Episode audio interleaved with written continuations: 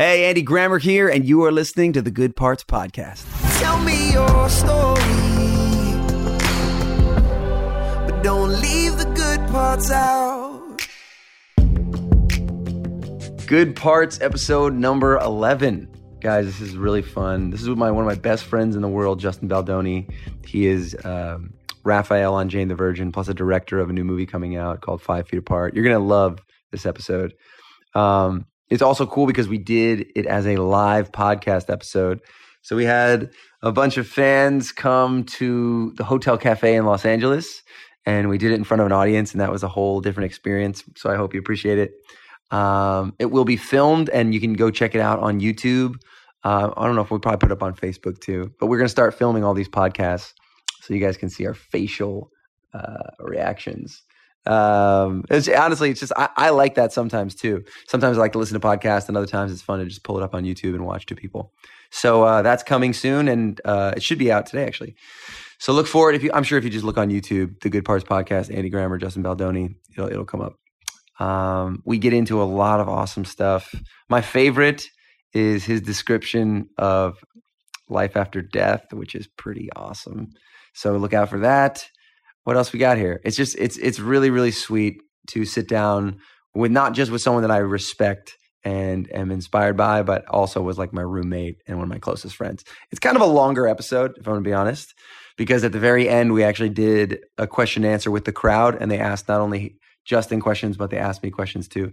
So this is a longer running one. I think it's worth it. I think you'll dig it, and um, and hopefully I'm gonna do these live podcasts not only in Los Angeles. So be on the lookout, guys. And uh, it's so fun to do this. I'm having such a good time. So here we are. Get into it. Episode 11. Justin Baldoni. Check it out.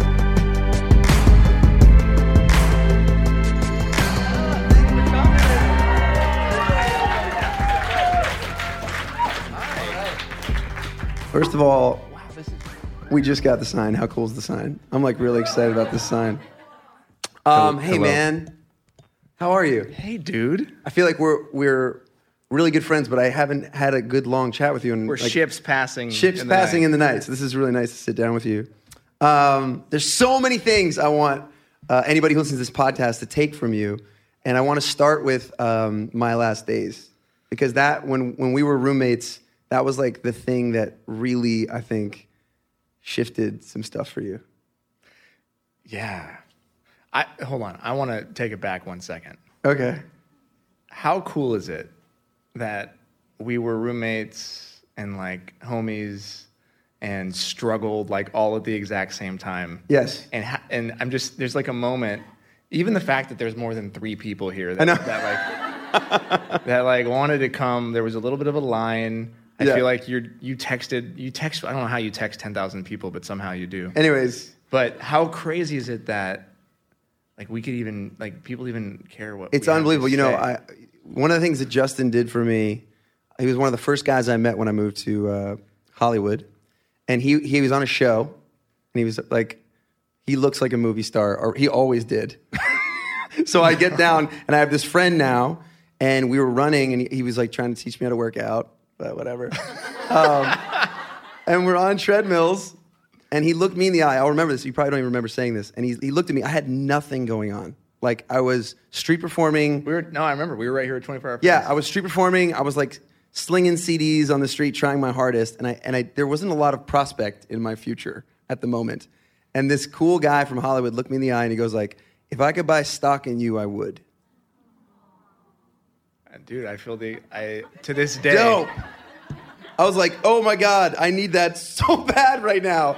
Thank you so so there much. There are very few people Yeah. that I've ever believed in as much as I believed in Andy Grammer. And even Anyways. when, and I think that's the most important thing about like really good friends is that even when you can't see yourself, they see you. They see you. and they remind you of your purpose. So I right? saw. Go, okay, so you were you had been on Everwood, and you had this kind of like rise, and then you had this moment, and then I had this immediate drop. this like only when you're this close can you be like, yeah, you had a drought, and I was with you through it, and I remember you like kind of like creating this idea of my last days out of it, and it was something that you'd been banging on the door, the acting door for a while, and it wasn't opening the way you wanted it to, and you just decided to go the directing route. What what do you remember how that came to you or what what the you know the origin story of My Last Well, Days is? so- First of all, My Last Days. Tell, tell us Yeah. So My Last Days is a documentary series where I travel the country and I tell stories of incredible people who have a terminal illness, but are just living beautiful lives. And it's it, it it's actually so Andy and I are both Baha'is. Yeah. And that's one of the ways we became friends. And it's rooted in a Baha'i quote where Baha'u'llah says, "I've made death a messenger of joy for thee." uh, wherefore dost thou grieve? This idea that, like, how could death be joyful? And the one thing that I've known about it is I've always been someone that's been strangely drawn to people before they pass. So, like, you know, we, I think we spend our lives trying to forget that one day none of us are going to be here, like physically here anymore. So it's like we distract ourselves with the world and we forget that like one day we're going to die. Like we were born and then we have somewhere that we're going. And we don't always think about what happens afterwards. This idea of like how can death be joyful has always kind of just been like how does that work? No matter how deep your faith is, like how does that work? Yeah. Um, and I know you obviously have had some pretty intense experiences with it. Yeah. And and as have I. Um, and so I wanted to create something that helped us remember, like that while we're here, we should really live. And what better way than to like literally remind ourselves that one day we're not going to be here. But what's interesting about that show, tying it back into our friendship, was that was like the lowest of the low for me. Like I had had everything stripped away at that point. And I'll never forget, and this is an Andy Grammer story, that I was in, we, we, had, we lived together at the time. And his room was like, like across the hall, and he was just always like playing music, and his life was good and happy, and he was touring and everything. It was just like about to blow up, and you could feel it's like a volcano before it erupts. You could feel that his career was just to go through the roof. And I was now having the opposite experience of just sinking deeper and deeper and deeper and trying to figure out how what am how am I going to like get through how am I going to pay rent? You had a And car what- thing. Do you remember the car thing? I was I used to I was he would like buy he would like buy a cheap car and then like flip it on Craigslist and then flip it again and flip it again. I'm like, I'm pretty sure that's not your purpose, but you're really good at that. You're like anything until surprisingly I got, good at and that. Then I, until I got sued and I never did it. Oh, again. okay, okay. Um, but Andy came over to me and he gave me a card, and in that card was a check for five hundred dollars, and he said, "I believe in you, and I love you, and it's a gift for me to be able to give this to you." And that was how I paid rent that month, and it was right around that same. It was that month or the month after that I was sitting in the room, and it just came through me, and I just it was literally my last days uh, a show about living told by the dying and for me like that was what i needed to like remind myself like hold on a second there's so much more to life and so i started the show my house went into foreclosure remember that it was Yep. crazy and um, my entire life changed because it was like it was i realized that my gifts could be used in a way um, that could really help people Yeah. and help mankind so So he had me on the show. I don't know if you've seen the show. Uh, I, I he called me and he's like, "There's there. What was her name? Ellie. Ellie. Yeah. He's like, I need you to write a song for this lady who's about to pass away. I'm like, oh shit. Um, so I did, and I loved, well, she loved him, and her son loved him. They would they would watch you on Dancing with the Stars every night. Yeah. And so it was, and every episode was designed in a way where we gave one person a beautiful experience that money could never buy them. Um, and you were the experience of that episode. and it was just an unbelievable, unbelievable thing. What have you learned now, having done so many episodes? What's the? Are there some major takeaways about living that you've learned from these people that are passing away? Like most of them, uh, not not most of them, but a lot of them pass have passed away. Yeah, taxing uh, on your heart to like become so close to someone and then they pass away. Well, there's two, yeah, there's two sides of it. One is I desperately need therapy. Okay. because it's true. Like you, act, you, it's it's in some ways it's like being a, it's this weird thing where you you knowingly fall in love with someone who's gonna die. But if you think about it, it's not different than any of us. They just know when. Yeah. So it's like we we separate ourselves from people with terminal illnesses as if we don't have one. Like Ooh, we're born terminal. Yeah. We just convince ourselves that we're not, and that tomorrow is going to come. Um, and that's the one thing I've learned is that every single one of them, like it's like not. Don't sweat the small stuff. It's like make your life a beautiful piece of art. You have the chance. Um, You know, you don't have to find out you're dying to start living. All of these things that you know the poets and the religious teachers from like millennia have been teaching us are manifest in these people, but it shouldn't take us having to like get sick to start living the lives that you know we want to live and that we can be proud of. And that's Yeah. also what they say. It's like you don't have to find you don't have to be like me. You don't have to find out you're dying to start living. And that's kind of like that's the one thing that I've learned. And the other thing that I've learned is, you know, when you surround yourself with that many people that are and you're texting with them and, and they become like family, like it never gets easier. No matter how much I meditate on it or pray about it or think about it, the pain never gets easier when you lose somebody. And um, and I think that's one of these strange gifts, like in about like life, is it's just it's supposed to hurt. The difference is is like can it can it be a beautiful thing at the same time? Yeah. Ooh. Um, and has that you're about to release? It's coming out. When is the the Five Feet Apart movie coming? Five Feet Apart comes out March twenty second, twenty nineteen. So did did that spur out? I mean, it's like so. It is a love story of people that can't be together. Yeah. Justin has a feature film coming out. It's the first time he's directing a feature film. Give it up for him. Holy shit, it's awesome. Starring. Can you tell us a little bit about it? Yeah, it's this kid that I, you know, it's this kid that nobody's ever heard of. I hope he makes it one day. Cole Sprouse is in it. Yeah. Um, and uh, yeah, it's just this beautiful story about two kids with cystic fibrosis that um, can't touch because of their their illness, and it's this exploration of love. Like, what if you couldn't touch the person that you love the most? Um, because I think we need to be reminded of how freaking lucky we are to like be able to just be this close to each other to hug our spouses or our parents or whatever. And, Yeah. and it's a real thing. It's like a real illness. It's not like a And there's no one better to direct this movie after you've just done. Now you're on your fourth season of My Last Days. yeah, yeah. Like the emotional intensity to bring that in to go to go make this movie so about intense. the, yeah. I need to do happier like comedy stuff. I need some of my favorite times were like going backstage and on tour with Andy because everything is just so happy and like Oh, all man. these really like awesome musicians like playing happy music all the time. And I'm like, all right. where where does this come? Where does this thirst for being around such like rich emotional stuff? I don't know. I feel like I'm just a truth seeker, man.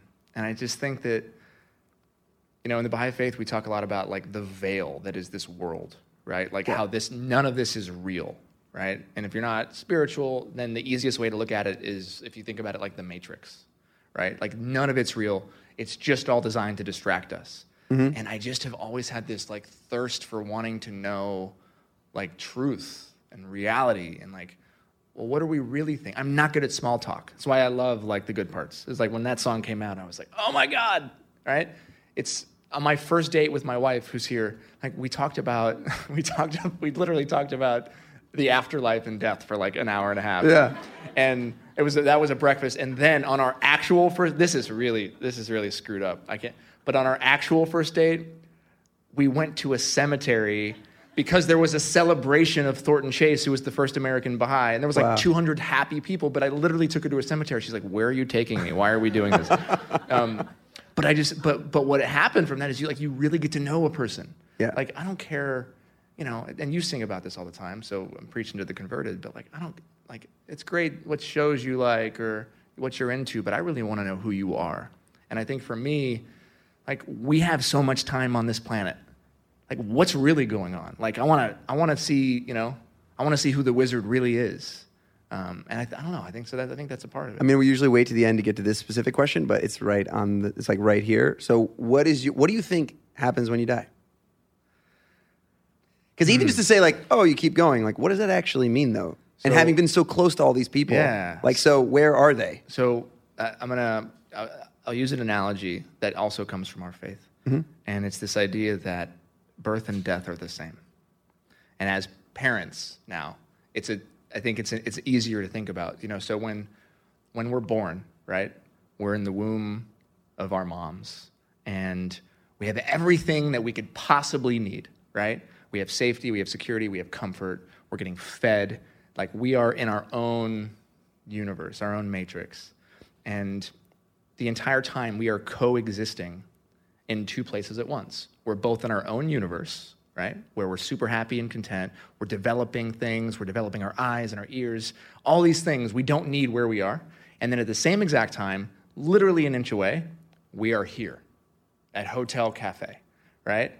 And can you imagine trying to explain to like the baby in the womb that there's two people that are talking using vo- like vocal cords that have not been developed yet. And then there's a neon sign here. And just outside this room there's like clouds and a sky and a solar system and a universe and a sun. And there's a hollywood sign. Like there's no like you could never ever ever explain that to like this embryo that's growing in this womb. Yet they're in the same place. They're one and the same. Um, and what we're told as you go through this process of you know you're in the womb spend nine months in the womb 10 months really and you're developing these things and then one day when you you don't know when you die of the womb. You die through a very uncomfortable process. You are thrust out of that entire world that you know. You go through a tunnel. On the other end of the tunnel is light. And you're met by people who've been waiting for you the entire time who love you so So much. much. so much in a way that you could never comprehend, right?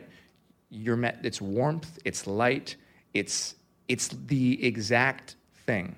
And then here you are, you're with your parents, you're with these people, and suddenly you need all of these things you were developing in the womb the entire time. You had no use for your eyes when you were in the womb, but suddenly your eyes allow you to process light. You had no use for your taste buds because you were being fed through an umbilical cord. You need all these things. The Baha'i belief and what I believe happens to us after we die is we go through this, this process on this earth 90 years, 80 years if we're lucky. Um, for some, it's shorter. And we're developing things as well. We're developing our spiritual arms and legs and eyes and ears. And those things come in the form of patience and forbearance and kindness and trust and honesty, all these virtues, right? All these things that we don't realize we need, but we need when we get tested, are things that I believe, that we believe, those are our arms and our ears and our eyes of wherever we're going next. And then one day, we're thrust out of this world in a probably uncomfortable process, right? And hopefully, we're also then met with love from people and souls that have been waiting for us the whole time because we've only been an inch away and we're just right there next to this entire universe. And Baha'u'llah explains it to us in the faith like this. And it gives me a lot of comfort to know because I have experienced so many so many little things where I'm like, there's no possible way that that there's no way that that could have been a coincidence. Somebody just did that, and it's like how it's like somebody from the other side, like if I'm the baby, was like singing to me, and was like talking to me, and I'm like, and I could hear something, and this magical thing just, and I'm like, I know there's somebody that loves me over there that's like trying to help me and assist me, and I know you've experienced those things too. Yeah. And and it's just it's comfort, and again, nobody can be totally sure, but Yeah. that's like that's what I believe. Isn't it so funny? It's like it can be that or you're just dead. right? The big sleep. Right? Like both of those are sleep. very, very fair options. But I It's literally that. It's the big I sleep. subscribe to Yeah. everything you just said, and I uh, I love to live that way, and I genuinely believe it. Yeah. Um, but we are we're put here with like you don't know. Good Or, good luck. Or we could have, you could have we could have our own planets. We could become Yeah, yeah. aliens. Who like, knows? Yeah, go- all you- things- all things go- are on the table. This one makes the most sense to me. to me, it makes the most sense too, and I think that you know, I was I, I've been talking about this analogy a lot lately. That it's like we're here to play the game Monopoly, but the points have nothing to do with how much you get. yeah. All the points are like how you're treating everybody while you're playing. And if you actually live your life that way, and you, that's why the afterlife is such a fascinating thing to me because if you do believe in it, then you could, then you can like really think that maybe the point system isn't the correct point system that we're using. Um, that's the test. Yeah. The point system is really the test. yeah. Yeah. yeah, very interesting. We could talk about this all day. I know that's why we're here. That's the point. That's Anyways, the point. That's literally. Um, so, something that I want to ask you for anybody else, a little closer, a little lower, um, is you're someone that just, and we're going to talk about more of them, but you do so many things. You know, you've like, you're an actor, you're now a director, you've done apps, you're, you're really good at somehow coming up with a crazy idea and then actually executing on it. And I know that there's so many people who are listening right now are talented and smart and they have important things to bring to this world. And the process of getting that out of yourself into the world is freaking hard. and I'm sitting next to someone right now who's really amazing at it, what what advice would you give someone who's listening who's like, man, I, I- know that I I'm artistic, or I know that I have a business I need to start. I know that I know I have something to offer. Um, they're they're you before my last days. How, how, how do they get from there to now? That's a, that's a hard question because there's a few different parts to it. One is I feel like there was a lot of times in my life where I thought I was ready when I wasn't, Ooh, interesting. and um, and I've been that person that's like I'm ready to give the world everything, and in reality I wasn't. I needed to go through some some pain and some heartache and some struggle, and it's through that struggle and that heartache and kind of reaching rock bottom I think that you really get the tools necessary to be able to to, to give the world all of your gifts. That's like the first part of it Okay. um, you know, it's like the idea of you have to go down before you can go up. Like when you jump, like you don't just get to like, you have to, you, you know, you go down. The, the, the bow and arrow has to be pulled back before you let it go. It's that, it's that, it's, and we don't always think about it that way. And I think we're also living in a, in a time where everything is like so on demand and like everyone wants it now and everything's instant, like Instacart, Insta this, Insta this, and Uber, you know, it's like now, now, now, now, now. And I think we're forgetting, you know, there's no such thing as an overnight success. Like, you know, I was acting for 10 years before I got Jane the Virgin. Yeah. Right. And five, four of the years I had stopped acting because it was impossible. Or, you know, I'm having my first feature film come out, but when was, what was the first music video I directed for you? A very Like, long time. It was a very Justin long time ago. directed Back Home, which is probably my favorite music video I've, I've had so far. back So- home, miss me. Yeah. You know, like uh, we just so that's one of it. The other the other is I think we also talk ourselves out of achieving greatness. And there's something I think we are so afraid to show up as who we are and like give the world like our true gifts and we talk ourselves out of it because we don't know how it's going to make someone else feel. And we're also afraid of being rejected. And we're afraid of you know what if it doesn't work? And i think we spend more time in the what if it doesn't work than what if it does. Yeah. and if we if we just kind of focus you live there more like a ton. for me i don't think about it either way until right beforehand. And i go oh my god now i'm gonna fail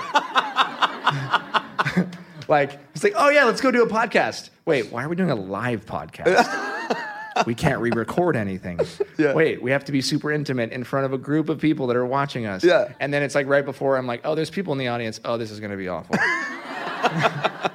it's the same thing. It's like before my TED talk, right? It's a TED talk. And at first I was like, oh, yeah, that sounds great.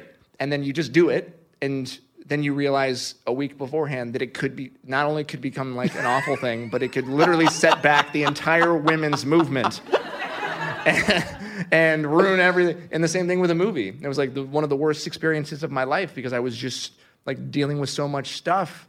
And this could fail. And if it fails, I'm going to ruin his career and her career. And I'll never, do, and, and I, but I don't live in that until it happens. Oh, what a gift. So I try. I, I do everything I can. God. I do everything I can to not think about the possibilities that I could crash and burn until right before. And I think that's the only reason why I've been able to do a bunch of things because because I don't have honestly in my opinion a lot of talent. I have a lot of willpower and I just believe that anything's possible, but I don't have a lot of talent. I don't think natural talent. Not at least nothing like you. Um, Okay. how was your roommate? Trust me. it's true. So My version is that I know when I sign on to do it that it's going to be really difficult, and I just go like, yeah. I'm, Yeah. I just try to get my level of um, understand, like the level of creative pain tolerance is just high, and I just kind of Yeah. live in it all the time at a high level. And you know, you have friends that work out harder than others, and mine is like, yeah, people are going to think I'm stupid a decent amount of times, and I'm just going to try to He's gonna do okay it. with that. You know what I mean? I think for both of us, it's it's we get to the same place, except we just have different processes. Totally. Mine's just like kind of blind optimism until the reality sets in, and then it's just straight depression. Of Yeah. Like my wife can tell you, like every time I do a speech or every time I just am constantly putting myself on the razor's edge of failure. Yeah, you are. and you it's live there. so terrifying. And everyone's like, "Oh, it's so oh, Justin." Da, da, da." And I'm like, "No, no, no, you don't understand." Anxiety, like straight up depression sometimes. like this is awful. Why am I doing this? I would be so much happier if I just owned a restaurant. But in the moment, but I've seen you. you probably will end up doing that. In the moment, I've seen you. You, you do have. You, you kind of like it. it's like Like uh, I've seen you on a video shoot oh, we didn't, someone needs a jacket. It's like, oh, well, there, there's no jackets here. And Justin would be like, hold up, and just like run up to a door and like knock on the door. And somebody shows up and they're like, who's this beautiful man? He's like, I need your jacket. they just like take his jacket. That's like normal for you. You live on the edge and it pulls out um, like amazing things. It's like my version. I guess it's my version of like uh, being ex- an extreme sport junkie. Like a, but yeah. but it's That's what I'm getting at. it. I think yes, there's something there for sure where I thrive in, uh, in this kind of pressure that I put on myself to create things. And Yeah. and I, I I like to think of it like magic. Like I love to create magic, and the problem is is that I believe what allows me to create magic is my connection with spirituality and God and you know all of these things and my fear because i don't believe it's really me is that what if it doesn't show up one day right so it's like okay i'll pray and i'm like okay i know it's going to be okay uh, it's going to come through me because i don't actually have the confidence to do any of this stuff as just justin. I don't believe for a second that just i can ha- really has anything to give. I think that through me um, things are channeled and the right words are put into my mouth at the right time. The fear there is that I don't, as Justin, have the confidence, but I have confidence in God. And then what if that one day God is too busy doing something else? Which I think about all the time. It's like, why does God care about me? Like, look at our world. Um, but I believe He cares about all. But of us. what's so good about it, one of the reasons I started podcasts is because for me, I used podcasts so much. I, I need to hear on like a weekly basis people that I respect talk about how much they fail. I need to hear it. I need to see it before I, st- just so that I know when I'm going to start something new, that to be scared shitless and sure that it's going to fail is like, that's step one. You're there. Good job. Yeah. You're right. You've begun, my friend. Like, so that's why it's really nice to hear you talk about it that way. That every time you go to do something, you're, you're just scared. And I'm so happy that you're, and I'm so happy you're doing this because I remember as we were both kind of coming up together and experiencing success at different times, you had said something to me that I always repeat, and you, and you, and I remember you said that the hardest, like, the most difficult part of jumping is just that first like inch off the ground. Yeah. And I don't even know if you remember telling me that, but it, it like sunk in. And it was just like getting something off the ground, like getting that first note of a song or like that first idea of something or whatever it is, is the hardest part of starting anything because that's where all the resistance happens. Is. That's where gravity is, right? Yeah. And that's and so I'm happy that you're able to like do this and give that to so many people because I got to see you in your room literally singing for hours straight. Like I remember I'll never forget I had just gotten I had just gotten dumped. and I was I had no home. I was homeless and I had no money and I came over and I slept on Andy's couch for like 2 months. Yeah. As I was trying to get my life together. Anyone who's ever heard the song "Miss Me," it was about this gentleman right here. Um, and then I and then it was so cool because I got to direct The video. Then he directed the video. Yeah. that was then my girlfriend got to star in and is now my wife. yeah. Um, so it's like, look at me now.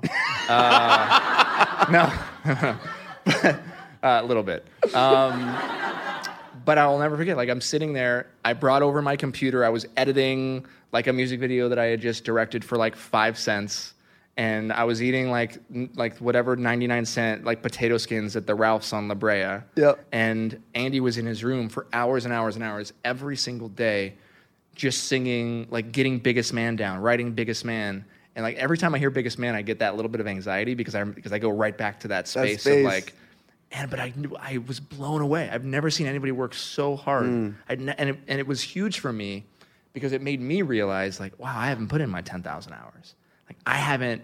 Have I ever worked as hard as Andy is working on this song? And I can I remember, and then I could hear like the beginning of the song and then the end, and how it and I and like how it changed and how your voice got changed and got better. And then over the course of the time, I was like, wow, you've really literally mastered your craft, which is so much more than most of us can say.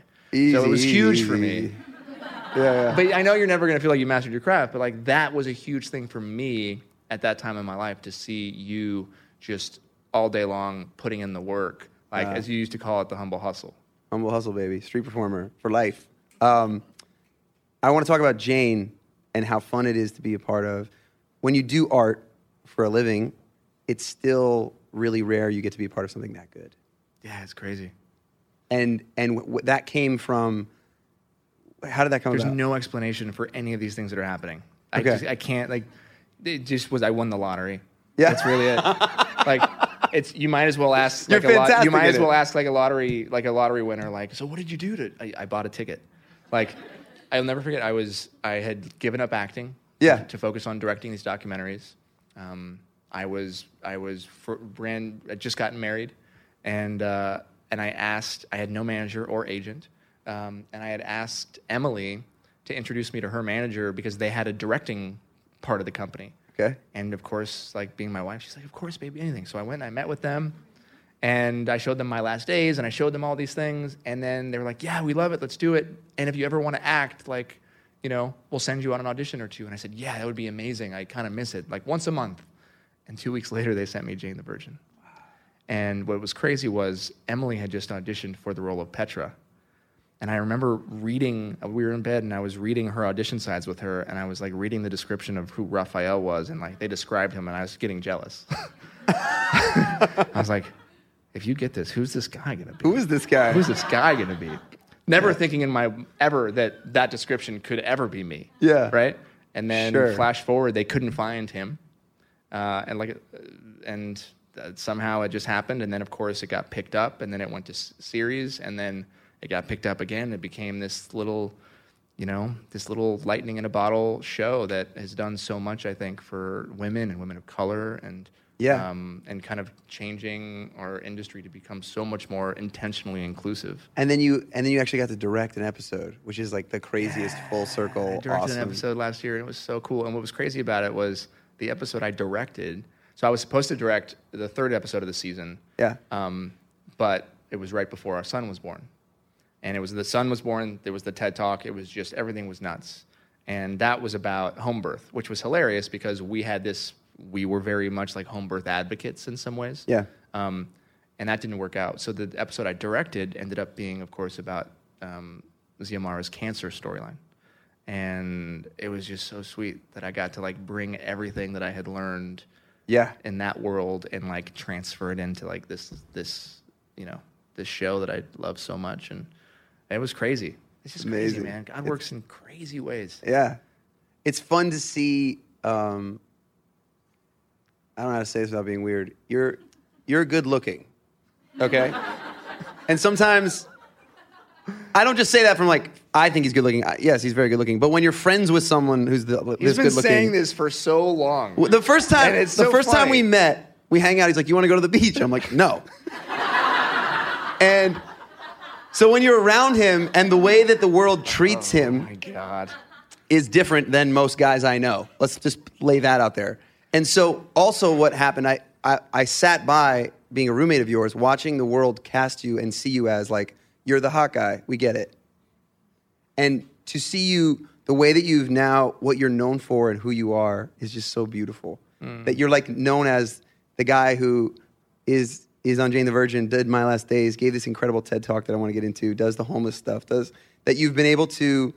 It was like a gift and also like a thing that you've had to work through. It's the weirdest thing because, first of all, I don't see myself that way. And as Emily, my wife, can attest, it's a, you know, I even did an episode of Man Enough we'll talk about on, Yeah. on like body image and dysmorphia. Sure. And, you know, I was bullied as a kid and I never thought that I was good looking and I never ever thought that I could be an actor because I associated actors with being like my first my first meeting in Hollywood. I was 20 years old. I had this manager who took me to a to a meeting at an agency, and this agency was known for like having all the best looking people in LA. Yeah. And I will never forget. I was 20. We left. I was like, that was. I think that was a great meeting. And he told me. He called me the next day. He's like, I want to tell you the feedback. Um, essentially, the agent called him and said, "You know, I only represent good-looking people." he told me that. Yeah, that's messed up. That's for that's like that's just but, but he told me. But that was that was my exp- and I didn't for a second go, wait, but I'm but I am. It was like, oh no, yeah, that makes sense. Yeah.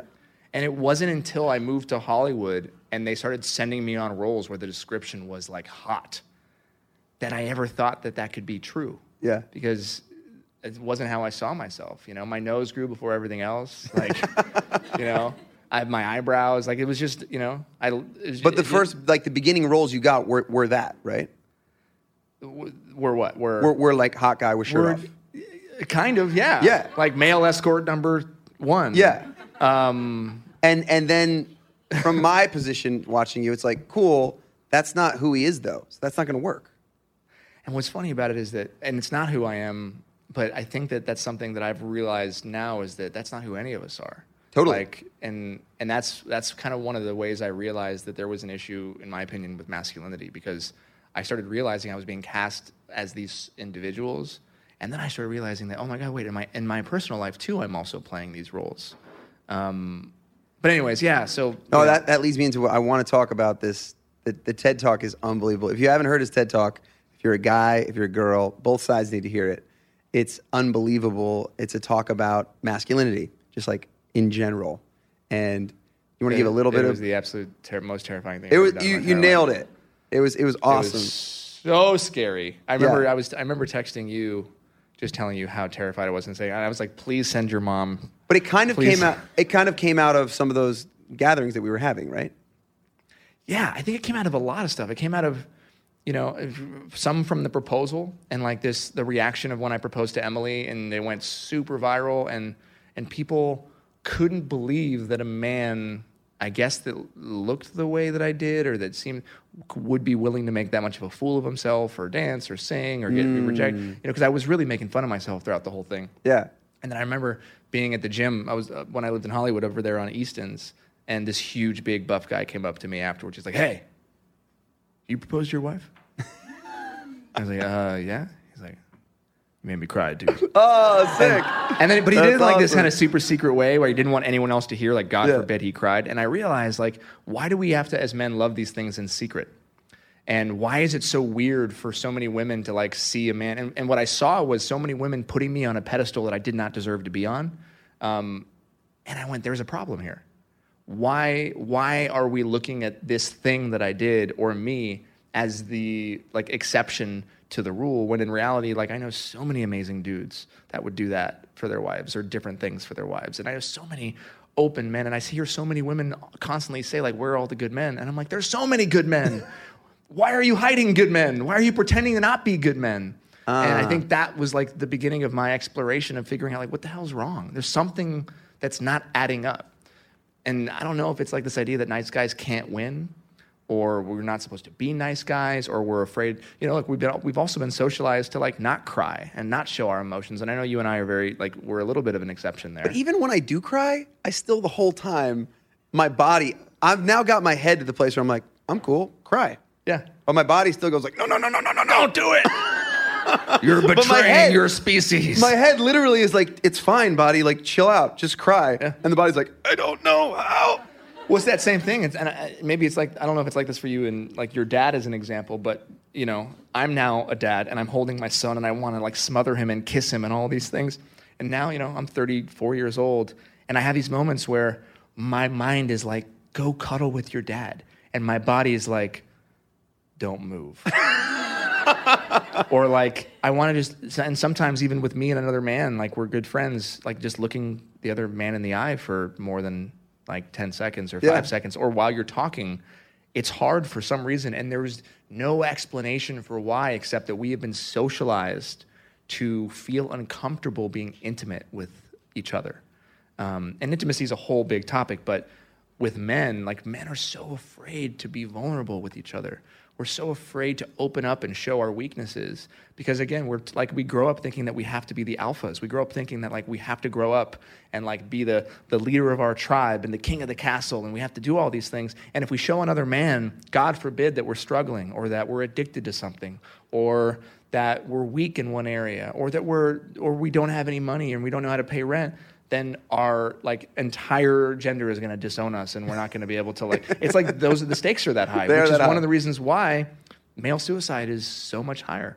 Like Ah. it's it's a it's a it is growing. It's because we don't know how to seek help and we'd rather figure it out ourselves. And we learn that generationally. We learn that from our dads who learned it from their dads who learned it from their dads. And now it's like we're realizing that doesn't work for us anymore. And there's space and there's room for fluidity um, so that was all part of it and that was all part of my and my whole ted talk was just me having this kind of like open crisis in front of like millions of people that was like i don't know who i am Yeah. And I, but I'm I can tell you I've never been man enough, and I probably won't ever be man enough. So why am I even trying to be man enough? Like, what does man enough even mean? Yeah. And some of my favorite qualities about myself are the stereotypically feminine ones. And you know, I just I just think it's all weird. It's awesome, and you really took like a. li- I don't know whether. Yeah, I think you. We started at your house where we would go and sit with a bunch of guys in your living room, and even just the the question, uh, what does it mean to you to be a man? Sitting with like twenty other dudes Yeah. together is a very profound question. And where did you learn what a man is? Hearing everybody answer it, and before you know it, everybody's like uncovering some crazy shit. Crazy. but they're like, oh well, I learned it from my dad did this thing, so I think this, you know. But it's really it's it's like important work to be done, and then you have this whole other like the man enough um, round The- the, the thing- show, the yeah. show on online is awesome too. That's also important. It just we wanted to model like deep, intimate conversations with men, and I don't know. I really believe if we, if we can fix the masculine issue, if we can fix the like the issue that men have with each other, I think we can fix every problem that exists in the world. I can't think of an mm. issue that start that doesn't start with in some way like us. And that's a weird thing, I know. But like I can't think of like a massive like world issue Yeah. like you know and it, it's probably stupid and you know I, I don't know i just can't imagine a world a world run by women where like we would conquer each other and just kill everybody for you know for like money Yeah. like i just i can't imagine that world i think that so much of that is rooted in like this this i this masculine idea that we have to win everything and And you you know, so how do we fix it? so this One is, of the things you've done to me is you will text me and saying you're going through something, which I appreciate. I haven't done it yet. it's bullshit. I, I go through plenty of things, Yeah. and I haven't reached out to you. It's, yet. Again, I think I don't know why. We look, man. Rumi says it's like it's not for us to seek for love, but to seek the reasons why we build up all the barriers against it. Right? It's like Yeah. this. I don't know why we build up these barriers and we make it so hard for ourselves to like do the simplest, easiest things. And I, I, it comes back to we have been trained to to like say that we cannot ask for help.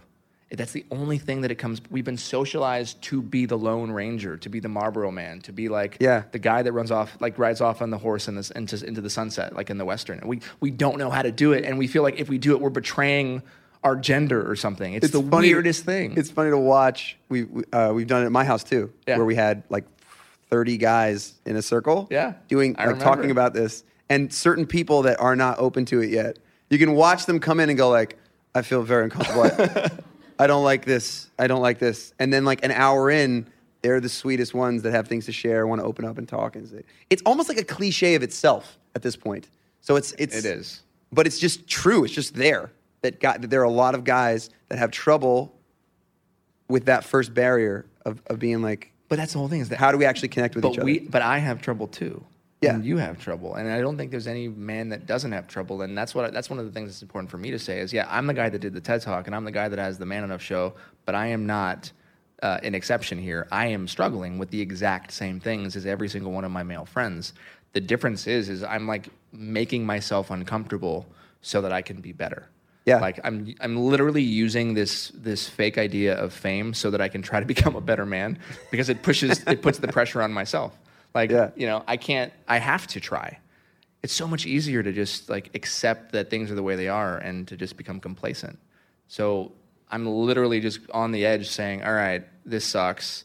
Every time I look in the mirror, I feel like shit. I should probably talk about it because somebody else feels the same way. Yeah. And then you realize that everybody feels the same way. Everybody. Even the guys that are posting the shirtless pictures of themselves every day on Instagram that make me feel inadequate. Yeah. They feel the same way. Otherwise, they wouldn't be in the gym all the time doing it. like, but nobody nobody realizes that. It's like this this these fake ideals that we just make ourselves believe are okay. In reality, we're all trying to just figure out how to get through. We're all trying to just figure out how to make ourselves feel like we are good enough. And like that's an important thing. So that's what that's I guess that's what I'm just trying to do. I love it. Um, talk to me about. We both have a very unique love for the, um, helping the homeless, and your carnival love of love is the, one of the coolest things. It's like one of my favorite things ever. Oh, it's coming up soon, January 26th. January 26th. Do you have too many volunteers already? No, No. I mean we yes, but it's a to- it's totally okay. Okay. everybody's welcome Everybody's welcome to sign up. So let's talk about it first before we tell them that. So, What- so the Carnival of Love is a day of human kindness. is it your birthday? Uh, it, it was started around. It started around your birthday. Yeah. Um, the true story is that the Carnival of Love would not exist if it were not for my friendship with Andy Grammer. So the thousands and thousands and thousands and thousands of people over the last five years would they would have not been helped and seen and heard and loved had it not been for you. Because one day you decided on your birthday to make food for the homeless and you invited all of us over and then we made and then you passed them out. And I thought, that's it. That's what I've been wanting to do forever. That was like 12 years ago. So then, you showed up with the McDonald's. You remember that? yeah. Yeah. Yeah. And then, uh, We like all we like made all these. I mean, I was so poor. we were so poor. I was so poor. We made these um, like really cheap. I went to Ralphs and got like peanut butter and jelly sandwiches, and I'm telling Justin about it, and Justin's like, "Oh my god, totally." So then Justin shows up with like badass McDonald's, like a bunch for everybody. It was I bought- amazing. I, we bought, you know, you know, it was like Yeah. fifty dollar menu crazy. Yeah, went dollar menu crazy at McDonald's. That's another. That's the first level of wealth. When when you're really poor, then you get to go to like a Taco Bell or a McDonald's, Yeah. and you go to everybody like get whatever you want. Everybody get whatever you want. Let's do it. Yeah. so true. But but I remember that moment because I was number one for birthdays. I was always like I felt uncomfortable saying, "Come celebrate me," and it was like it clicked for me. Like this, it was like you doing that. It was it opened up my eyes, and I went, "That's it. That's me. That's exactly what I need to do, and that's what I want to do from now on." And so every year I started doing it, and I started inviting friends, and we it t- turned into a bigger thing and a bigger thing, and thirty people, and then forty people, and Quite then a big thing seventy people. And then when Jane the Virgin happened, knowing kind of the way that Hollywood works and like this perceived idea of coolness based on whether or not you're on a show or you have followers or a celebrity, I said, well, why don't we try and experiment and see if we can use it to like get people to show up to Skid Row? So we created this carnival. I was like, what if we threw a carnival? Carnivals are generally things that come to pretty like, you know, middle American towns to like give them a day of like forgetting that life is hard Yeah. and you know you eat really shitty food and like go on a, you know you go on things that make you then throw up the shitty food and Yeah. like and I was like well what if we could do it better so we created this carnival and the idea was really like this kind of group think effort where it's like okay let's get as many people as we can to show up bring clothes bring food bring hyg- hygiene products bring books bring anything that you don't need in your life anymore bring it but that's not going to change anything. What's going to change things are the way you interact with the person you give it to.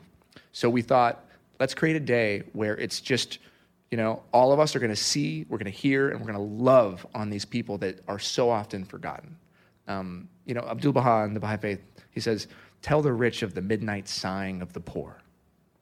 And like it was such a profound thing.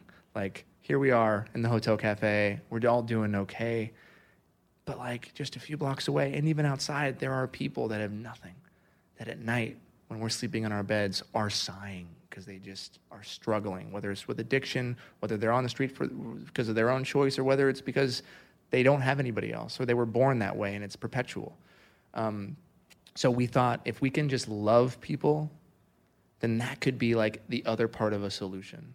You know, politics aside, like you got to fix things through legislation. You need enough housing for the homeless, number one, but they also need to be seen and they need to be loved. So that first year was an experiment. It was awesome, and then it grew and it grew and it grew. And as my like you know D-list celebrity grew, so did the carnival, and and now it's become this pretty incredible thing where we had like last year we had 180 different service providers from LA. Like we became a hub for all the nonprofits who are competing with each other that don't talk to each other to show up in one place and provide services that these amazing people um, can't get otherwise. So it's like a it's like a job fair, medical fair, dental fair. People are like, getting IDs. I, There's I- like IDs because that's what, one of the things. You can't get off the street unless you have an ID, but you can't get an ID unless you have money to get to the ID, and or all of these different things. We're trying to just solve some of these problems for them. But more than that, it's a one-on-one experience where you get paired up with somebody that you may probably never meet or just ignore or walk by in like an everyday kind of situation and you get to talk to that person and hear that that person is human just like you Yeah. and maybe through that experience friendships can be born and that's how we can get people off the street Yeah. But it one of the wouldn't have happened sweetest if it wasn't things is you. there's a foot washing station, Mm-hmm.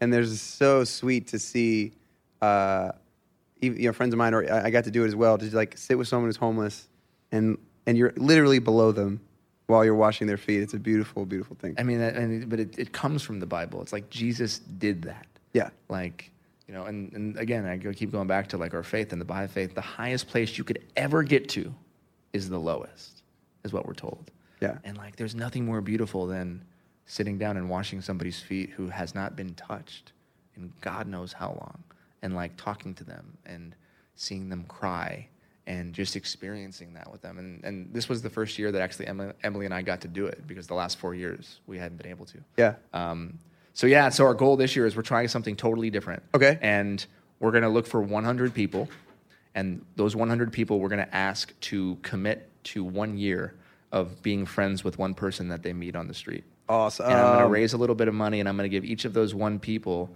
a little Visa card, and they can only spend it on that person that they meet for something that person needs I'm in. And To help. So How can I help, Because please? we're yeah. So we're gonna Okay. try. We're gonna try this experiment because Okay. I believe that I want to see what. Is there a happen. place that people that are listening can donate to this thing? Uh, uh, Skid, By the Row time. Skid Row Carnival of Love.org. Skid Row Uh, Carnival. Is, Skid Row Carnival of Love.org. Okay, cool. And we're gonna see what happens if these like if these hundred people go to the carnival with an open heart and an open mind to make a friend and to just stay in touch with that person for a year.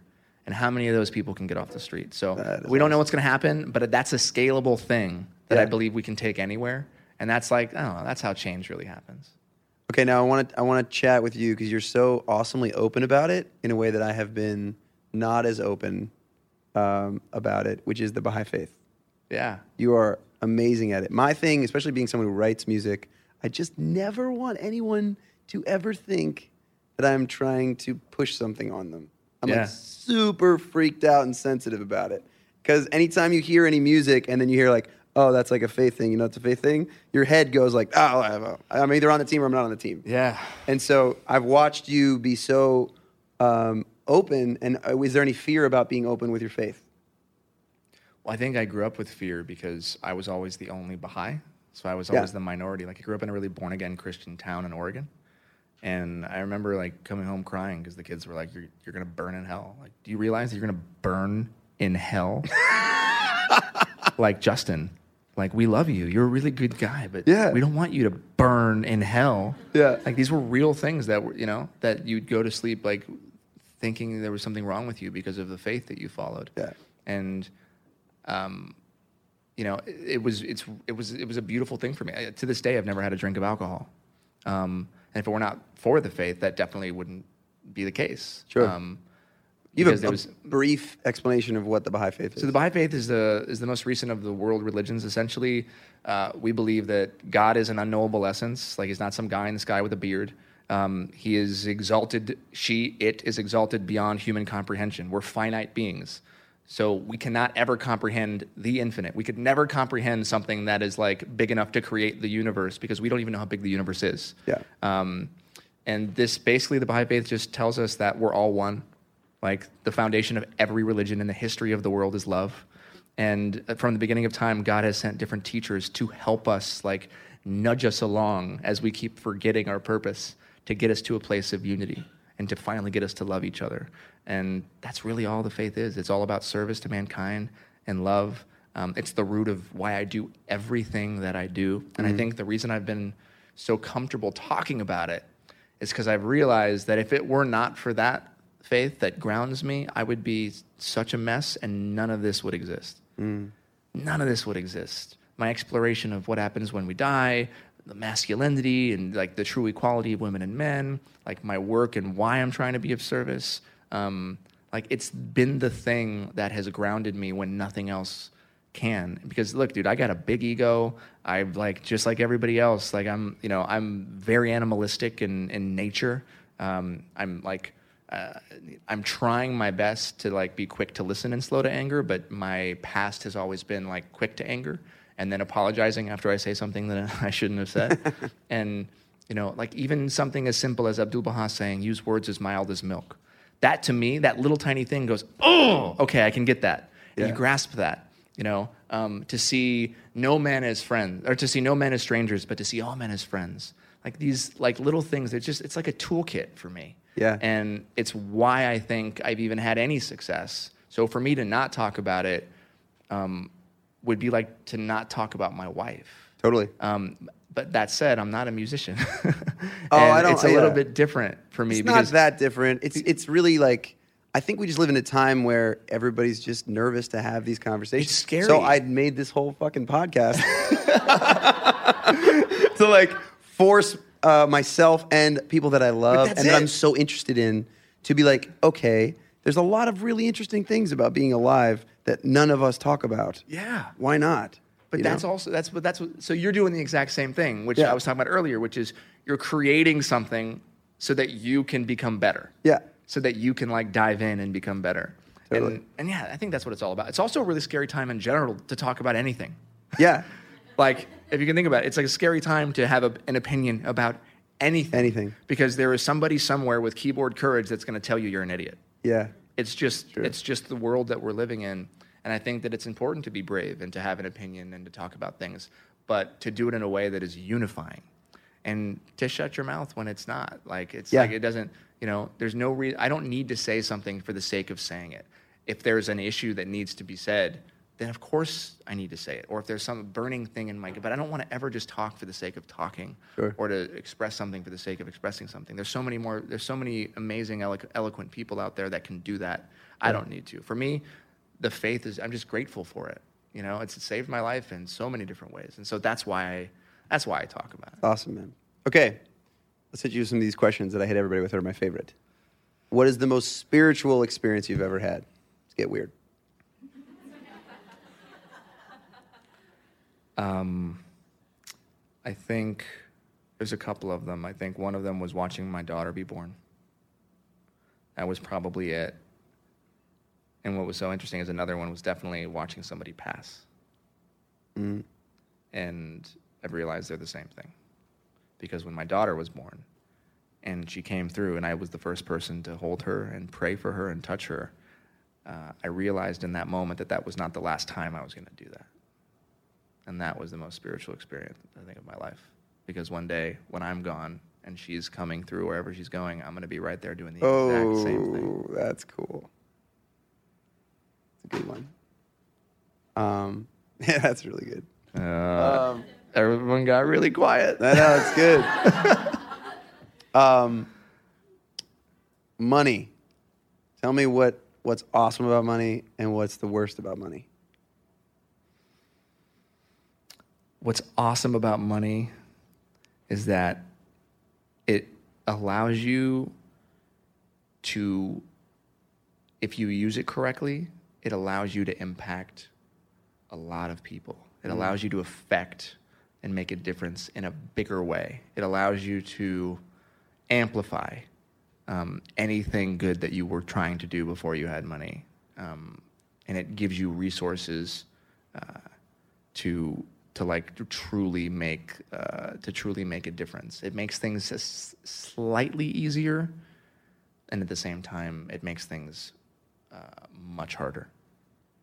So what's bad about it? What's bad about it is that I think it is the it is one of the greatest tests that um, we could ever have in life because it's meaningless, but yet it's everything at the same time. It's a necessary thing, but yet it's absolutely meaningless. And all you have to do is look through history to see that every single king and ruler and sultan, every billionaire, they wind up being buried right next to somebody that had nothing. And we spend our lives accumulating and trying so hard to make money, and we can't take it with us. Even though some Egyptian, you know, pharaohs have been buried with their treasures, can't use it wherever we're going. Um, even if, if it's my version or the black version, right? Um, and I think that it is the thing that uh, that can lead literally to the downfall of civilization. It can lead to like materialism itself is the opposite of spirituality. And I think that uh, in our lives we're here to figure out how we can go from our lower nature to our higher nature. And money inherently, like there's something about it that just drops into your lower nature. This feeling of oh I need it, or what if it goes away, or am I going to be okay without it, or all of these things are not real It's the, like the vain imaginings. It's what I talked about, like the mirage. It's literally a mirage, and all it does is it, it just amplifies what's already there. So, like, if you're a selfless person without money, God willing, you'll be a selfless person with money. Um, but yeah, it's a big test. Yeah. What's the biggest myth that you've had to overcome about yourself? That you like, like a core belief about yourself that you've been able to shift. He asked for these. Uh, he, he was texting me. He's like, "Yo, send me the questions before." Yeah, I was like, send me. Some, I was like, send, send me something. I was like, "Se- send me. What are you gonna ask me, dude? Um, the biggest myth I've had to overcome about myself, uh, probably that I'm worthy of being loved for who I am. I think I spent so long growing up in these places, just feeling like I had to change, like that I wasn't okay as me, and I just didn't know if I'd ever really find somebody that loved me for just like the mess that I am. Like, and then I found my wife who does, Yeah. and and I think that like I'm still trying to figure out how that's even happened and how that's possible.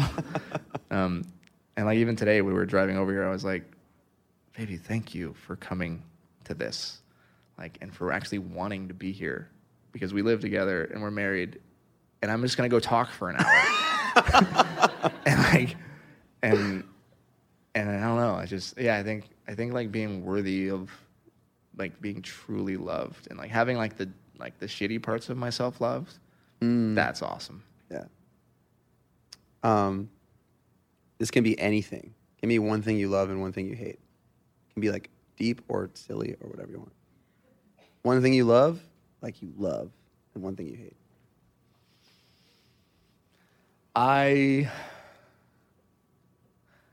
this is a, I mean there's so many things that I love. This, this is a random thing that just popped in my head. I love moments when two people are in a conversation or something happens and like a and, and like a, a, a truth bomb is dropped and then the hairs stick up on my Yeah. arms. Like I love moments where you're you're you're you're going deep enough that your body reacts to like whatever it is that you're talking about and your eyes start to water and you're like, yeah, I'm exactly where I'm supposed to be right now. That's truth. Ah. I love those kind of moments as it happens to me right Sick. now. Um, and one thing I hate, Yeah. uh, I hate when people get so mad when they're driving. Because I don't like, I just, like, I hate when I'm trying, I hate when I'm like trying to, like, get turn, like, get into the, like, a lane and someone sees me and they just don't let me in. And then I look over and I'm like, and they, they know that I'm looking at them and they just on purpose pretend like I don't, I'm not exist. And then they just drive by. Yeah. And then there's that really awkward moment when you pull up to them because you're eventually going to meet them anyways. And then I'm the kind of person that like likes to look over. you know, like I just don't get it. Like, why spread that? Like, why? Yeah. I, that's that. I hate that. Yeah. I just don't. I hate road rage Yeah. because it's not that big of a deal. It's not big It's deal. not that big of a deal. Um, I think I've even said on this podcast, right? My biggest hate is when, because I'm at a lot of mini marts touring, is when I look them in the eye and I'm like, "Can I use your bathroom?" They're like, "We don't have one." I'm like, "You definitely have one." this is so messed up, and it happens to me a lot, so I hate that. Okay. Um, finally, why are we here? Why are we here? Yeah. We are here to generation by generation uh, improve on ourselves and each other to create like an ever advancing civilization that can one day live in peace. And so that our kids or our great grandkids or our great grandkids can live in a world where um, they don't have to worry about food insecurity or um, plastic filling up the ocean or um, politics and hate and you know people being killed just because of their skin color. Or there isn't a, a part of the world where people have less and that there are famines so that we can one day pass down a civilization that takes care of each other. And i think that the only way that can happen is if those of us that are alive right now wake up and realize that like our purpose here is to love and our purpose here is to like raise kids that see unity and that despite their differences, love each other. Um, and that's a pretty big task. Yeah. um, but like, what more fruitful, like what more fruitful thing to leave behind than like a generation that understands that peace is the goal. Yeah. Good dude, right? I love you so much, Oh, man. I this love is so you. cool Thank that we get to have a coming on this. conversation like this. Such a great, great time. Thank you, everybody, for coming. Thank you, guys. Um, so yeah, we do. If anybody has uh, any questions, uh, please, we're gonna set this up right here, and you can, I guess, because I don't know. Yeah, you can just come up and ask it. And if you do, we have these sweet ass mugs. So for every person that asks a question, you will get a Good Parts podcast mug. Can I take one home too? Yeah, you get one too. Uh, does anybody have a question? Please come on up. Yeah. Sean Hill. Easily. I love you guys. What up? So, you know what? I actually been wanting to ask you both for a while this. I've known you guys for years. The thing is, you both don't like compliments, right? Is there anything like you both get like so weird when someone compliments you or like the worthiness, right? You talked about earlier that was beautiful. So, is there anything that you would recommend to people on how to accept those things better? Or any things that have worked for you that kind of you, you let it resonate more, or those moments you're like, you know what, I'm gonna do my best to receive that. I'm so curious. Love you guys. You want to go? I um, this just happened on tour. I, I encourage everyone to do this.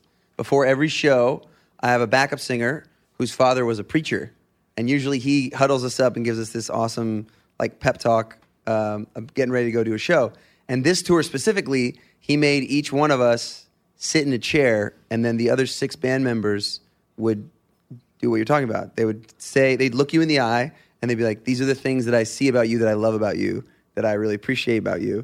And it was so hard to sit there. Like, again, my, my mind is like, there shouldn't be nothing wrong with this. Why can't I accept love? Like, am I that messed up that I can't just, basically, someone's going like, I love you. And I'm going like, no! um, but I don't have any advice of how to do it. All I know is that it is worth the battle to to fight through it. Because what's so sweet about it is the next day, then someone else is in the chair, and the only thing I want to do is tell them how sweet they are and how much I love them, and tell them how they I appreciate them and uh, all they do for me, and, and make sure that they understood understand that they're they're seen and they're heard. Um, so I got nothing as far as like how to do it, but you must force yourself to do it. What do you got? I think, yeah, I've always been really bad at accepting compliments, but really good at giving them. Yeah, Uh, and by the way, that's Sean Hill, who's an amazing spoken word yeah, artist. he's great. He's the best. Um, Check him out. So, uh, I don't know. Can you get that man a I- muggy, man? Yeah, give get him him a a mug. mug. I- okay, you got it right. Okay, we're good. I think I, I think that I think that it's important that we figure out how to accept compliments, but I think it's almost more important that we just make sure that we also give them.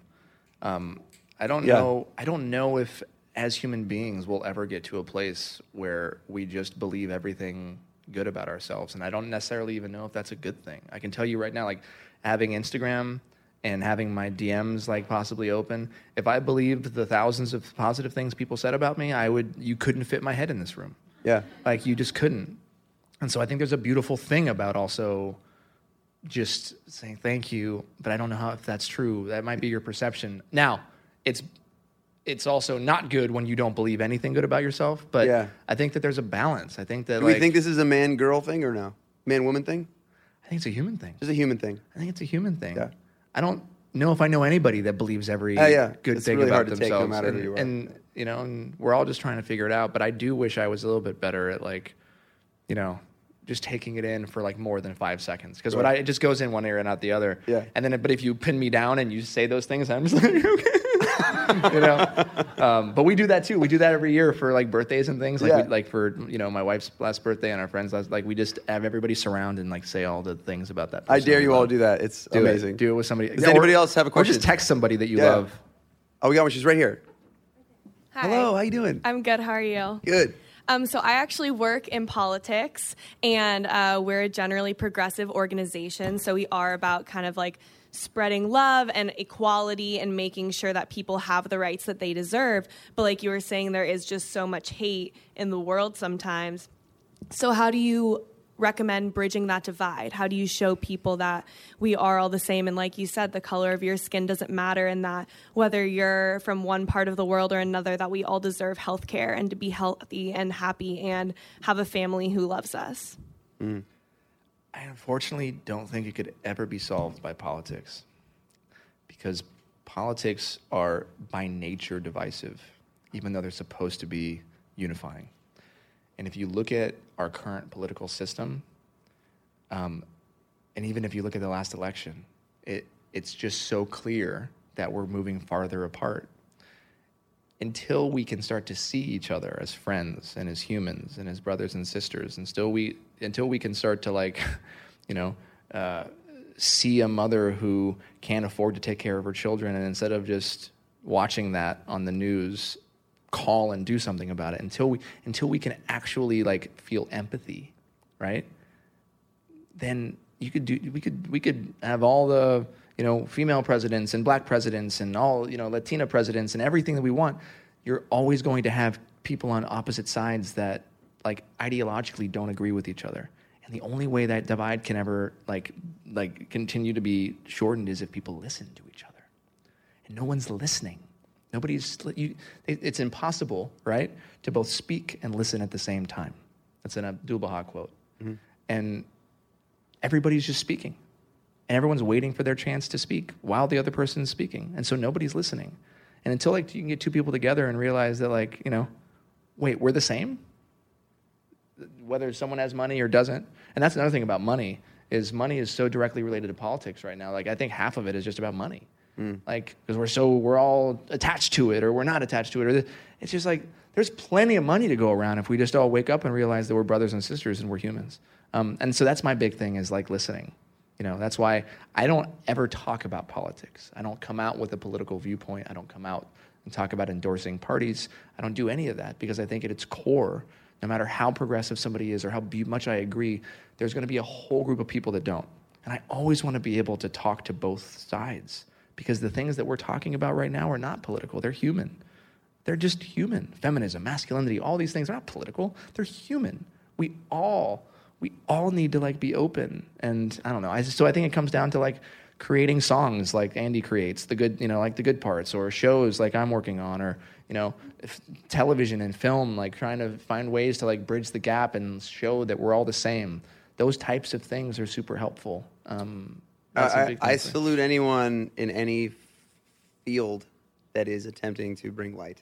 So, whatever that means to you, like keep pushing in any area. I think that uh, the the quote that's coming to my head is the essence of faith is fewness of words and abundance of deeds. So I think it's just a lot about just go, like in your sphere of influence, how can you bring as much light as you possibly can? And there's one more tiny thing. It's also necessary, right? And like politics are necessary. Like uh, Emily and I on the way here were talking about how God, like, what about all the moms that don't have any help? Like she was just talking about all the moms in the world that like have no help. Here we are, we have some money and we have a nanny, but what about all the moms that don't? Like all the people that don't have health care or child care. And in Sweden, as an example, where she's from, there's all these, like, they pay for you to have daycare, all these things. There's politics there, unfortunately. So it's a necessary evil. So, but at the same time, we have to figure out, like, how to, how to make that not like just a party, right? It's got to be universal. Like, we all have to realize, like, you know, doesn't matter what our core beliefs are, like, we can sit here and realize that we're both human. Great question. Thank you so much. We got a couple more. Uh, yeah, what do you got? He's on it with the mugs. You got the mug. Thank you both so much. This conversation has, I feel fed today, so thank you. Oh, awesome. Um, so I'm a mom. I have two little boys. And uh, through both of your work, it comes across so clear that your hearts are just so strong and open. And so I'm wondering, as you think back your own mothers specifically, is there anything that sticks out to you that they did that Oh, helped shit. nourish that in you? There you go. I would love to hear that. Oh yeah, Andy's mom. You Go go. ahead. No, no, no, no, no, no, no, no, no. Go for it. You no, take first. man. No, you. This is all you. Um, your, your, your question is like, what did my what did my mom do? She's um, Wrote most of his albums. Yeah. My mother, she was like really into. Uh, it's funny because I was I was with my daughter this morning, right? She wakes up mad early, so I was with her from like six to nine a.m. and I was thinking, we put on like some stupid kids show, we're watching it, and I'm going like, this isn't the best use of my time with you. Turned it off, and I just started thinking like, oh okay, it's my job to cr- like help pull out the weeds of you and, and make sure that you are someone that's fantastic. And my mom was just really good at um, fostering these this side of myself. I remember hearing her like she was she would always make sure that I was going to some spiritual retreat or that um, there was just a lot of thought and planning going into how my heart was at all times, right? And I know how lucky that is. A lot of times that's not the case. And I always think with my career, with anything that I've ever done, my mom built this like invisible city where other people will like do things um, physically. They'll put brick by brick and make something that everyone else can see, which is like a huge building some sort of architecture. My mom spent tireless hours um, making me, you know. So She did an amazing job, man. Oh, thank you. So wherever she is in the next place, um, I, and I carry myself knowing like, oh my God, I'm her building. I better like show up. You know, we got. You got a pretty cool mom mom. was amazing, dude. And she and the thing about your mom is that you it's so clear she's still building that city like with you. Hmm. Like, you can just see it. Like and like clearing out like other crappy houses around you like before you You're like you're building your invisible city and she's just like, "No, that one's ugly. I don't want that one there." Like, get that one. I, you got to protect my son. I just know she's doing that. Yeah. She helped me in my TED talk too. I straight up talked to your mom before my TED All talk. time. I was like, "Oh my god, please, Kathy." Um, my mom was my mom was a my mom's like a spiritual warrior as well. Um, I'll never like my childhood can be best described. My mom would tell me this is straight up. She would say, "Okay, Justin, all your friends they're on like eight lane highways. Like they can just like go from one lane to the other and like yeah, it's all good. Like they'll be fine. They can like break the rules or they can do drugs or whatever they want and there's like no consequences. And it's great. Their lives are great. But you, my son, you're on a two lane highway and there's traffic coming in the other direction. And when you decide to go off, you can if you want, but you have more responsibility because you know your purpose. You know why you're here. So you can go off, but you know there's other cars coming and you might crash. But just know when you crash that that's a learning experience for you to get you back on your path, which you know, right? I was like, why the hell would you tell me this as like a 12 year old or a 13 year old or a 14 year old? And like every, th- every time in my life when all my friends were out drinking or partying or toilet papering people's houses, if I ever tried to do anything, I would get caught. Like the first day I got my driver's license, like just speeding and like going crazy, like turned, there was an undercover cop behind me the entire time. Like it's just been my entire life. Every time I've just wanted to be like the other kids, there was just like a spiritual thing that always like kept me on path. And I'm so grateful, although I was resentful for many years for that, because then I was like, no, mom, now I'm creating that for myself, you know? Yeah. Um, she always was just there to remind me of my potential as a spiritual human being, which is something that is so rare today. Like, not about like my like my potential to be a great artist or a soccer player, all the things that I was like materially interested in. She was there to remind me of like my spiritual capacity. Mm-hmm. And our moms were very similar in that way, in that Yeah. invisible city. And I'm super grateful for that because that's still in the back of my head. It's still there in everything that I do. And if it were not for my mom, who was my first educator, who taught me my faith, there's no chance I'd be sitting here with you, man. Hmm. Great question. Got through it. Woo! yes.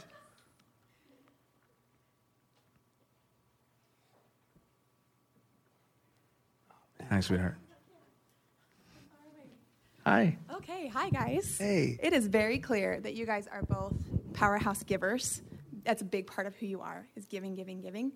and I just want to challenge you just a little bit. Uh-oh. Brene Brown, Brene Brown, who I'm a big fan of, Brene Brown. says, She's great. She's right? We all love Brene. Love we all love Brene. Um, says, um, we, oh shoot, now I'm going to blow it. I've been practicing it over there. It's okay. Um, until we can receive with an open heart, we're never truly giving with an open heart. When we attach judgment to receiving help, we knowingly or unknowingly attach judgment to giving help.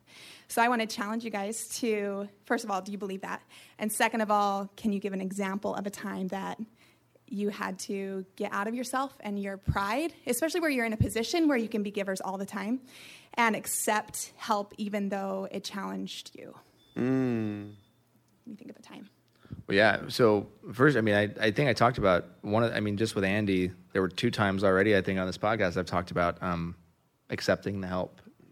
Uh, you know, when he when I accepted his when I when I cashed that five hundred dollar check that he gave me um, when I had nothing, that was another. That was a big moment because I was like, you know, because I had had. I remember there was a time when I even in my early twenties when I had experienced success that I could have helped everybody, and I and I did. That's probably why my money went so fast. um, but accepting that help was huge. And then again, the second time when I called him, and I was I'll never forget like when this girl had broken up with me, and uh, which is kind of ridiculous now. Like it was just you know, uh, he came over, and I remember he was crying because he just knew how heartbroken I was. And then it was like, come sleep on my couch, and just being in that position and being so vulnerable knowing you have nowhere to live and you know and you don't even have the money to put like to have a down payment on an apartment. So like I was legit homeless. Save it for my friend Andy Grammer, um, who also wasn't like I mean it was a pretty crappy apartment. like, let's be real. like that was back when Andy was microwaving tuna fish. yeah. Um, which Aijia he doesn't do that anymore, does he? Moved on. Does he? Okay. Okay. um, so yeah. So, uh, but there's been so many times actually that I've accepted help when I've needed it, and I think that's another journey in masculinity is men being okay with accepting help. But I will say, like, like Brene Brown's incredible. I just don't know any person that I've never met that is always giving with a pure heart or accepting with a pure heart. I just don't know if it's physically human. Like, that's a beautiful quote, and she's amazing. I think it's an amazing thing to aspire to. Um, I just don't know any human being that's currently like that I've met that is just com- like that is ever 100% pure in anything. And that's one of the beautiful things about being human. Um, I think aspirationally, absolutely, we should always attempt to be pure. But I can tell you right now that there's a lot of times when I give or I think I'm being pure, and then I think about it and I talk myself out of it, and I go, "Oh my God, that was so selfish. I'm an awful person. Like, I just helped that person for me. I should stop doing it altogether." And then that's just a dangerous place. Like the second we start questioning our purity, um, which I do believe we should do, it's just a, it's like a dangerous road because then because you realize like you're never just completely pure. Giving feels good for a reason. God designed it like that way for philanthropy feels amazing for a reason right? It's a reward that he built in to like a human like so that we could just remind ourselves like oh wait this feels good. I should do it more. I don't know anybody that's giving like whether it's helping somebody over the holidays or showing up to feed the homeless on skid row or just helping a friend in need that doesn't feel more fulfilled than the person that they just gave to but then quickly forgets right? And Ah- ahmed here one of my business partners is muslim He's the first person to tell me that the Arabic word for human, insan, literally means they who forget. And that's our job here. We forget our human nature all the freaking time. So, tying all that back, I don't know anybody that does it perfectly. I love that quote. I love Brene Brown. I think she's incredible. She talks about vulnerability. Um, I just don't know if I'm ever going to get there. Yeah, I agree. I agree with the quote. I think it's great, and I'm trying to think of probably an area where I've had to really learn how to take um, support or or take it in is I think probably my wife has been able to be so giving to me. Um, and that's a relationship where you have to figure it out. Mm-hmm. You like have to learn how to take it, um, and so I, He is really a giver, though. I, I, I- know what you mean though. Like it is, it, it feels more comfortable giving. We've talked, we, we were talking about this all, all the whole time. It's just more comfortable, and you feel better. there's something about receiving that either, either it's in our culture or whatever that perceives it as less. I know once I've had a little bit of money, you start doing this thing where you think that you should just treat everybody all the time to food. And you slowly realize that um, sometimes that's cool, but a lot of times you're kind of being a dick because there's like a certain once once it's not about the money, it's about like it, it can it can turn into power, and that sometimes giving is not giving. So you have to be really careful, and that sometimes to just accept someone else paying for the check, something as small as that, is actually a sweet thing and important. Um, I don't know if that was as profound as I was hoping it would be, but Super profound. but I I appreciate that. That's great. Let's do two more questions. Yes. You always try to buy dinner with me. What? We always fight over it. It's like a sweet thing, and then like the, the dinner thing is start sweet. You're like, oh my god, let me pay for it, let me pay for it, and then it like slowly turns into like ego, ego, ego. Although I will never forget, I will never forget it's when he first like kind of hit it big. He took he took me and our other one of our other best friends, Adam, who was a roommate, and he took us to like lobsters and steak, and we absolutely let him. That pay. was good. That was fine. That was fine. Yes. Hello. Hi. Hi. Um, you actually just touched on a little bit of what I wanted to ask you just now when you said ego. Um, I wanted to ask you if you have any tools that you use to connect to your intuition so you can distinguish um, like is which? when you're doing the right thing that's really the best for you and the best for maybe the greater good or versus like when you're doing something out of ego and fear or greed. That's such a It's good really question. good. That is such a good question. You Go. got it? now you go.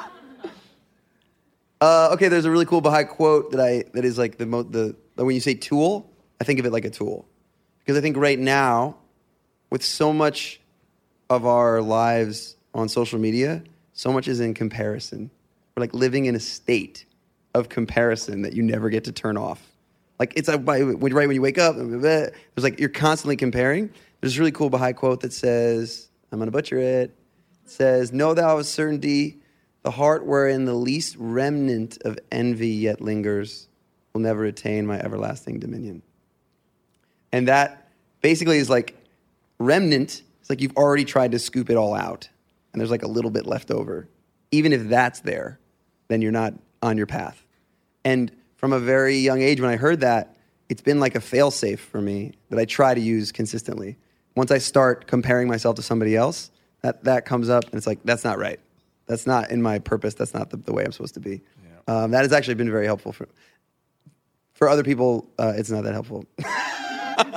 but for me, that quote specifically is like cool. I go back to that a lot, um, even throughout the day when I find that I'm like starting to lose. I I think there's this idea that a gun went off at, at the exact same time for all of us and we started running a race, when it's like the most ridiculous idea ever. Um, so, to me, my answer to that is just like comparison is the thief of joy. And anytime you find yourself doing that, try to create a, f- a f- a fail-safe switch in you that goes like, oh, I'm doing that thing I like compare myself to everybody else. Stop, you know? Uh, comparison is the thief of joy is like the perfect quote there. Yeah. Um, and then in terms of intuition and ego, I can tell you that that's like one of the great questions in life. I, I don't know if that's something that any of us will ever get to truly answer. I mean, look, I'm sure there's a bunch of people on social media right now that have that answer. Um, like all the gurus and all the that just can tell you, you know, all the different things about yourself that you can fix if you just were to do this. I I don't know if we'll ever quite figure it out. I think that that's kind of one of the journeys of life is can you start to learn the difference between a decision made of love and a decision made out of fear? And you know, Baha'u'llah calls the ego the evil whispering one. It's really quiet and it's just whispering in your ear all the time and it's like getting you to second guess things. And if you don't listen closely, you can't tell the difference between that and your intuition. So you don't know. And that's a really, if you think about it, like just if you were to design life like a video game, right? Like what a crazy uh, th- obstacle to not know if the information you're getting comes from like your purity and your intuition or if it comes from your ego. And for me, that's where prayer comes in which I think is I think of it like a protection. Even in a little moment, like a little tiny prayer, like, oh, what am I doing? Which way should I go? Um, is this right? Is this not right? What I've also found is that if I think it's intuition, but it's really ego or fear, it's very quickly shown to me which one it is. That wall shows up out of nowhere and you hit it at 100 miles an hour and you're like, oh, and then you learn. And that's like the beautiful thing about life. Um, and I've experienced that back to the other quote, I've experienced that in service. Like, why am I doing this right now? Am I doing this for me or is it for, or why am I giving? Am I, wait, am I taking care of myself? Like, and, and it can, it's in every decision we make. In marriage, like, so much of marriage is about making, like, quieting the ego and quieting, like, the whispering one and, like, showing up and being open and trusting intuition and being there. And that's just, like, the, beauty thing, the beautiful thing about life. And if anybody's got it figured out, like, I, God, that's amazing. but, but I think that's, that's a muscle I can see us working on our entire lives. Yeah. Any, any other question? Yes.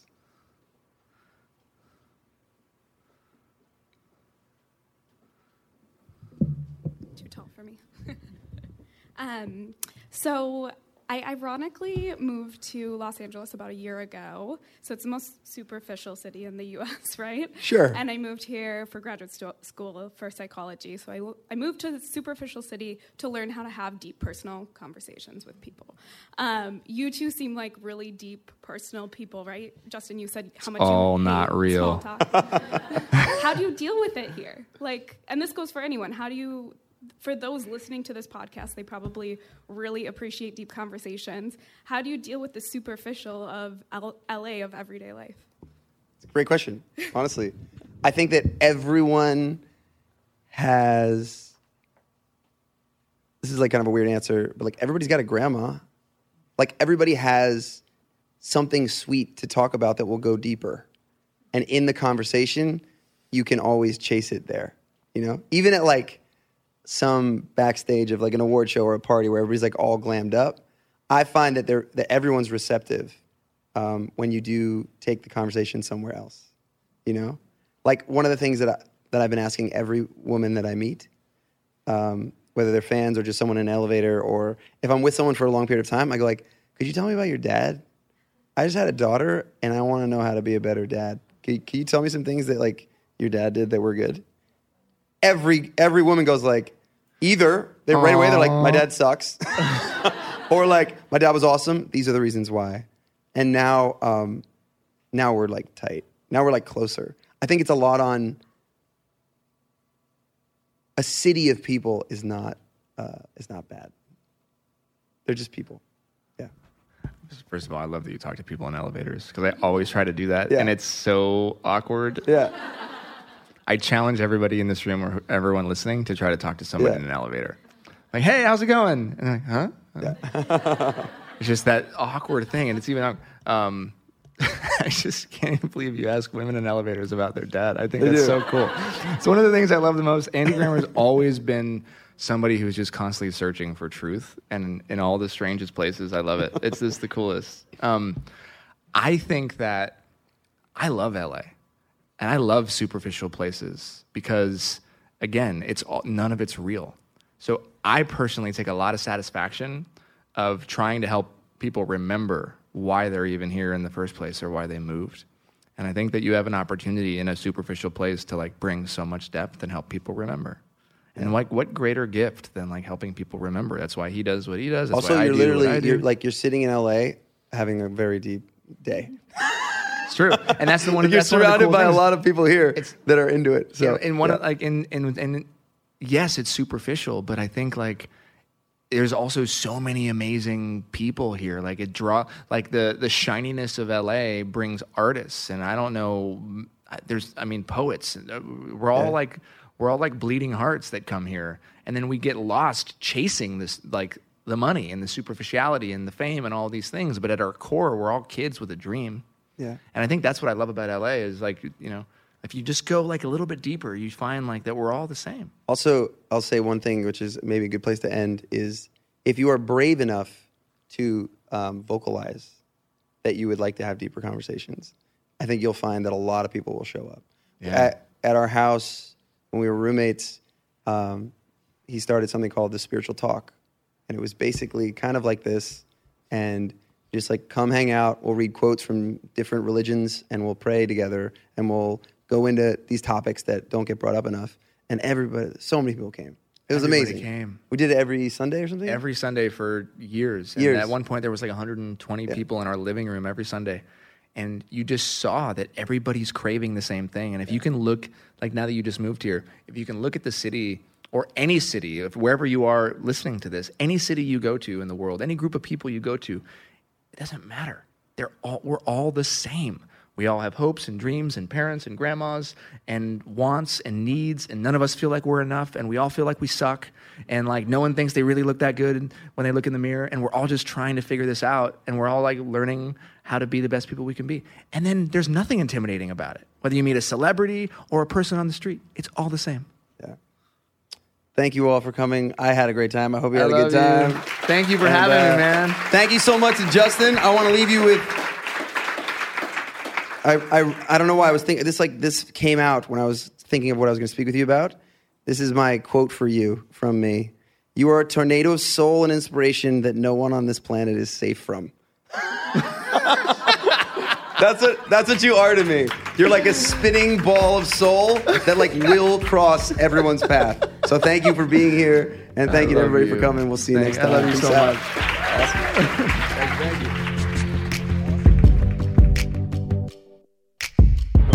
There you have it. Uh, Justin Baldoni, not only obnoxiously good looking, also like the nicest guy in the entire universe. So um, I hope you enjoyed the new format. It's something that's really fun. Just trying it, the live uh, live audience podcast thing. Tell me what you think about it. Um, as always, please, please, it's been working. Whatever you're doing has been working. This podcast has been going so freaking well. So please keep sharing it, rating it, subscribing, telling all your friends about it. If you think something cool happened in this episode, uh, share it with a friend. It means a lot. It helps a lot. And I love doing this. So thank you so much. I will see you guys next time. Uh, I'm actually going to be today. We'll be recording the next next week's one, and it's really good. So be on lookout for it. See you soon.